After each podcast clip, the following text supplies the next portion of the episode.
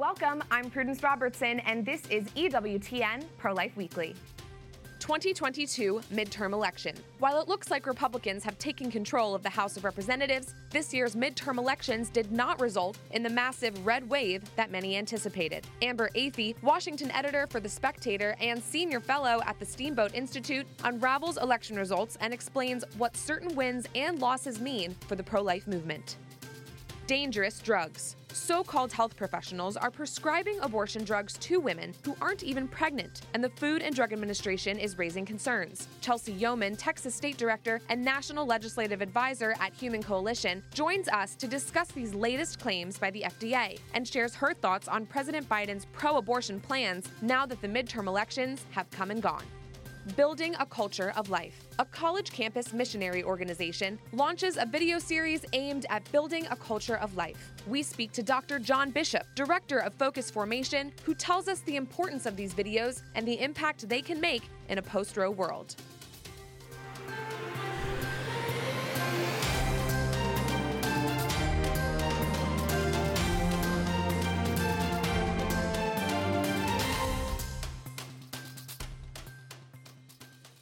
It's been two days since the midterm elections, and while some races are still too close to call, it seems that the red wave many expected turned out to be more of a ripple. Republicans will likely win back the House, unseating pro abortion Nancy Pelosi as Speaker. Pro life J.D. Vance in Ohio and Marco Rubio in Florida both secured Senate seats. Adam Laxalt in Nevada is expected to unseat pro abortion Catherine Cortez Masto. Georgia's Senate race will go to a runoff, so we may not know who holds control in the Senate for weeks to come come. Devastatingly, three states voted to enshrine abortion on demand, and two states with pro life measures on the ballot failed to get a majority of votes to pass them. Joining me now is Amber Athey, Washington editor for The Spectator and senior fellow at the Steamboat Institute for Analysis. Amber, thanks for joining me. What do you make of the results that we've seen so far, especially when you take into account how charged the issue of abortion was throughout this whole campaign cycle? Yeah, I think frankly, everyone on the GOP side really underestimated just how galvanizing of an issue that this was. Because when we saw polls before the election, we saw that voters consistently did not rank abortion as a top five issue. They rated things like inflation, the economy, crime, and even the border ahead of abortion. However, when you look at the exit polls from election day and the early voting, of course, as well, abortion was second only to inflation. So, what that tells us is that the left and the pro abortion activists are incredibly motivated by abortion, and that led them to show up at the polls far more than anyone expected. Yeah, and we were, of course, tracking what was happening in battleground states very closely over the past few weeks. And while pro life candidates succeeded in states like Ohio and Florida, they failed to pull out a win in Pennsylvania, and Arizona is looking pretty iffy at this point as well. What do you think made the difference between winning and losing here when it comes to the Senate? Well, I think part of it is just candidate selection. Um, for what it's worth, I think I think Blake Masters is a great candidate, and it looks like he still potentially has a chance. But uh, Dr. Oz, I think, was not the best choice for Pennsylvania. And when you look at the states where Republicans did secure the Senate, they really did just run very effective campaigns. Um, I was on the ground in North Carolina following the Ted Budd campaign, and he was laser focused on issues of inflation and crime. And so, even though his opponent, Cheri Beasley, did try to hit him for his pro life stance, she also had a really horrible crime record from her time on the North Carolina Supreme Court. So, you know, every race is a little bit different, and it can be hard to extrapolate um, lessons from a southern state, for example, to a Rust Belt state. Um, but I think overall, the biggest factor that uh, hurt Republicans in some of these swing states is the share of the vote that was coming from Gen Z. I mean, youth voters really outpaced everyone's expectations and they broke 70% towards Democrats. Um, so it's really hard to overcome something like that. And that's not something that any pollster on the GOP or Democratic side anticipated happening because it's so ahistorical. Yeah, that's a really good point. And, you know, there's a lot of discussions about this among conservatives. I want to get your thoughts. Overall, do you think championing a pro life position in this cycle was a liability or an asset? Or did it really just depend on where you were running, as you're, as you're alluding to? Right. I think it depended on where you were running because if you compare uh, Michigan to Kentucky, for example, both of those states had abortion measures on the ballot. In Kentucky, it was uh, voting for a constitutional amendment that would say that women did not have a right to an abortion, and that failed just by 51%. Whereas in Michigan, a uh, pro life measure failed way more significantly. And that's just because the electorate happens to hold much different views on that issue. Um, Kentucky is a lot more religious than Michigan.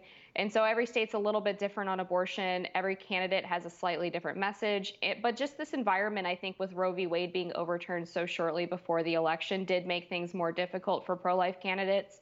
Because even if you go back to just 2021 in Virginia, when Governor Glenn Youngkin won his upset against former Governor Terry McAuliffe, Terry McAuliffe spent a large amount of that campaign uh, talking about Glenn Youngkin's position on abortion because he is pro life. And yet that didn't factor heavily into the race just because abortion wasn't really at top of mind like it is now after that Supreme Court decision. Mm.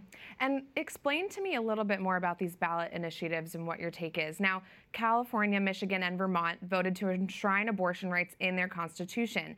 And that wasn't too surprising. Those states are very pro abortion, but these pro life leaning states, Montana and Kentucky, whose voters failed to pass ballot initiatives that were designed to protect unborn babies. I mean, what went wrong in these two states, and what does it say about where our country is headed on this issue?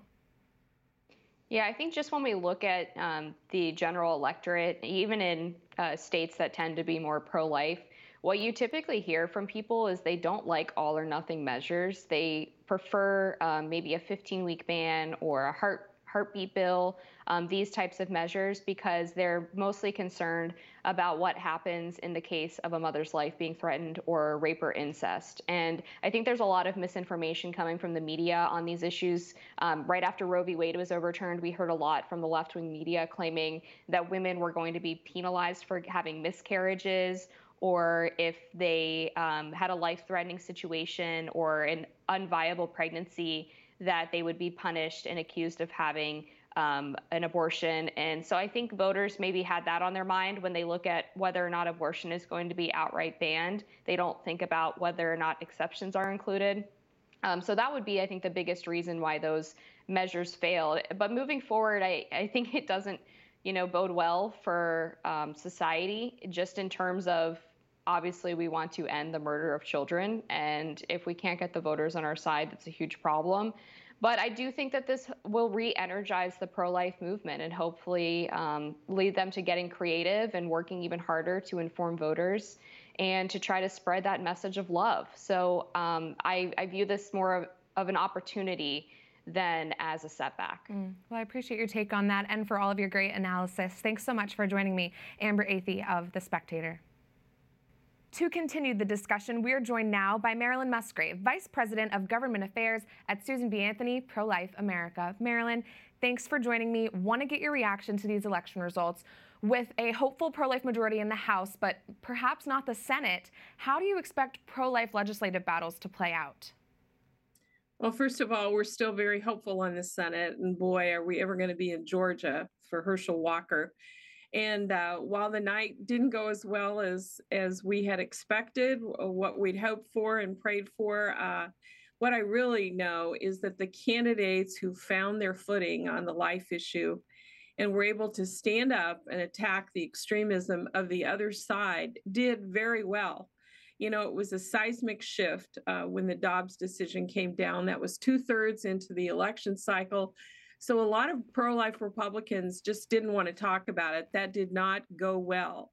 But those like J.D. Vance and others that stood up and clearly pointed out abortion on demand up to the moment of birth was what the opponent stood for they fared very well. Yes. And one thing that hasn't been spotlighted as much, but is worth pointing out, is that many governors who signed very strong pro life protections into law right after Roe v. Wade fell enjoyed pretty easy victories on Tuesday night. I'm thinking of states like Ohio, New Hampshire, Florida, and Texas.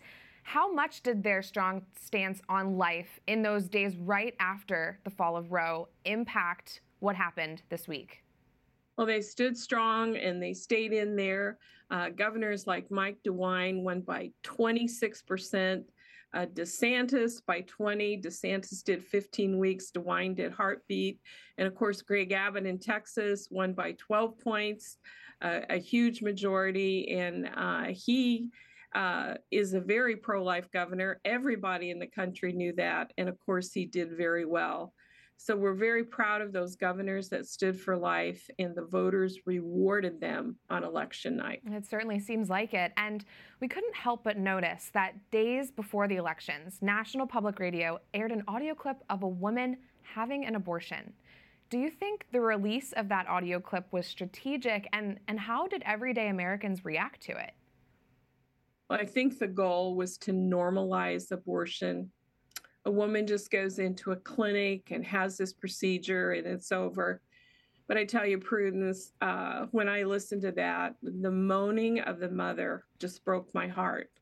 Uh, I have a daughter that's a nurse uh, who's assisted uh, with D&Cs when they were necessary for the mother. And she described to me what the procedure was like, what the sound of the vacuum was like. Mm and uh, it was heartbreaking for her, even though she knew that they were helping this woman uh, when she needed uh, medical help. So to me, you can't normalize abortion. The other side keeps saying it's health care, it's not health care. And uh, what a time we're living in when people try to say this is normal. Mm. It's not normal. Yeah. It's the taking of innocent life. Yeah. And the mother's the victim too, Prudence. We have about a minute left, Marilyn, but I noticed SBA Pro Life America announced a full court press in Georgia, as you just recently alluded to, and that you'll be spending at least $1 million to elect Herschel Walker and defeat pro abortion Raphael Warnock. Talk to me about, about why it's important to be in Georgia right now. Well, the stakes are very high. Uh, this is the most pro abortion administration ever. We're so grateful now that it looks like we're going to have a divided government with the majority in the House, and we're working very hard to have that majority in the Senate there. We know what Herschel Walker will do if he's in the United States Senate. He will be a pro life champion, and we're in Georgia to help him every step of the way until he wins on December 6th. Well, we will, of course, continue to track that race and everything that's going on with these midterm elections. Thanks so much for joining me, Marilyn Musgrave of SBA Pro Life America. Always a joy to have you on. Thank you so much health providers are handing out chemical abortion drugs to women like candy, even women who aren't pregnant. And the Food and Drug Administration is warning against this recklessness. A spokesperson for the FDA told Politico late last month that the agency is concerned with the uptick of prescribed mifepristone, a drug which stops the flow of the hormone progesterone and starves the baby to death in utero. The spokesperson confirmed that medical providers wouldn't be able to properly care for women who take the drug before consulting with a professional physician. Joining me now is Chelsea Youman, Texas State Director and National Legislative Advisor at Human Coalition. Chelsea, thanks for joining me. You and I both know that these drugs are so dangerous. Pro life OBGYNs have always advised against chemical abortion drugs being sent to women, especially through the mail, without a consultation. But we've never heard the FDA warn against these drugs. Is this surprising to you? It actually was very surprising to me and indicative of just how dangerous these drugs truly are. The FDA, by no stretch of the imagination, is very politically active and pro abortion. They hid any data. They went into studying these pills beforehand. Typically, those results of studies of pills before they're distributed out to the public are allowed to be made public. The FDA has even said you're not even required to report any emergencies that arise out of taking this pill before. Um, so the fact that now they are changing their tune is really indicative of a greater pro- problem at hand. We know by outside studies by pro life groups that this pill is dangerous for women. They are up to four times more likely to end up in the ER when they take these pills. Um, risks of things like hemorrhaging, if they don't know how far along they are. It's frankly medical malpractice to not take certain precautions for these women and on their behalf um, before you distribute these pills. And so these are some disturbing trends. And if the FDA is telling us we need to be concerned, we need to be concerned. Right. And thank you for pointing out the negligence in the history of the FDA. That's that's very important for people to know. Um, according to the Guttmacher Institute, over half of all abortions in the U.S. are attributed to chemical abortion drugs at this point. So, does it surprise you that there are so-called medical professionals who are prescribing abortion drugs to people who aren't even pregnant? Why are they doing this? We know, I mean, how extreme that the pro abortionists are. I mean, they want abortion on demand through the third trimester, even. Many states allow third trimester abortions up until the point of birth. Um, so make no doubt that these types of doctors are very committed to abortion. It is a money making machine for them. This is a multi billion dollar industry we're talking about. And so um, we have to be very concerned for women. We at Human Coalition serve women who are seeking abortion and give them alternatives. We give them holistic care and help um, and resources, really, whatever they need. And we will have women who go on to decide to have an abortion and they will call us mid abortion after taking these pills saying, I had no idea how bad this was going to be, or maybe having in a medical emergency where we need to get them to the ER because they're not told about this procedure. They're told, and I quote, it's as easy as taking an aspirin. Mm. And you and I both know that that's not true. So much for um, giving women real information and real knowledge so they can make dis- informed decisions, right? So this right. is important to get this message out there for women to understand.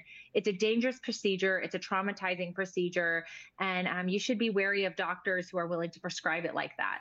Right. And Chelsea, what can you tell us about these abortion drug rings on the southern border? We've been hearing that, much like with the fentanyl crisis, people are smuggling expired, non labeled abortion drugs into the U.S. and distributing them to women everywhere. What else do you know about this? Well, we know that you're absolutely right. That's happened. They're being very public about this. There are all these aid groups getting the pills everywhere. There's even an organization that got a boat and put it in the Gulf of Mexico, and they literally ship women to the boat for abortions. And we just need to be wary of these practices because they are dangerous for women. We have a fentanyl crisis. Um, we don't know what's in the pills. They are those pills are not FDA approved or reviewed. So this is a dangerous practice. But beyond that, I think we need everybody to understand who's in involved in this that these are federal crimes you're committing. It is currently illegal under federal law post Dobbs, those pre statutes, pre Roe statutes, re-engage guys, um, and that's that's federal crime to mail. Uh, abortion substances. And in the states like Texas or some of these border states, um, it's it's not only criminal homicide, but there's civil penalties as well. And so these people are running afoul of the law, um, and it's just a matter of time until that catches up with them. Yeah, thank you for flagging that. And President Biden announced that he would codify Roe if the Democratic Party takes the majority in the midterm elections that happened this week. And we have just about a minute left, but it looks like Republicans did not take home as many wins as expected, especially in the Senate. Given this, where do you think our country is headed, especially when it comes to legal protections for the unborn? Well, we need to protect life. I mean, life is something that should be protected um, from conception. We all know that. And so it's really on us as voters to call our elected officials. They do care about your voice, they care about representing you well, and let them know you want support services for women expanded who are pregnant. That's known to decrease abortion rates. And you also want to see them protect life more strongly. Um, they're going to run strongly if we push them strongly. And so continue to engage. Um, but we do have our work cut out for us ahead. And have hope at the state level. We have lots of really great state legislatures ready to go who were able to maintain their seats. And so we've got our work cut out for us ahead. Yeah, that is an encouraging fact. Thank you so much for joining us, Chelsea Youman of Human Coalition. Coming up, actress Anne Hathaway recently used her fame to promote abortion on the daytime talk show The View and claims that abortion can be another word for mercy. I speak out. Plus, a Catholic group launches its new video series aimed at building a culture of life. We're joined by one of the leaders of the group who shares how to approach conversations boldly and advocate for the truth.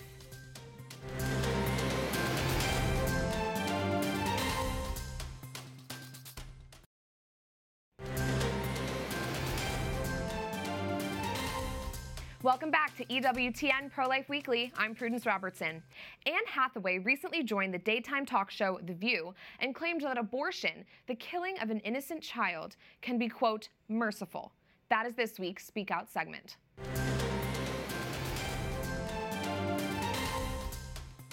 Recently on The View, a show which is hosted by some very out of touch pro abortion women, Anne Hathaway said, quote, abortion can be another word for mercy. Take a listen to what else she had to say. When you are a young woman starting out your career, your reproductive destiny matters a great deal. I think about it all the time. I think we all think about it all the time, yeah. and um, and what its implications are, and what it means to live in a country that puts us in this position. Again. Ha- again. Again. Yeah. Yeah. yeah. Again. And again, we have another pro abortion Hollywood actress lying to the American people about what abortion really is. What in the world is reproductive destiny? Does Hathaway really think she's convincing anyone with this condescending display? She's ignoring the fact that women do indeed have the power to decide when it's time for them to have children by rejecting a life of promiscuity so that there are no unplanned pregnancies in the first place. She went on to say that abortion gives women the quote, flexibility to be human. It's pretty sick and twisted that in order to be human, a woman should be able to end the life of another human.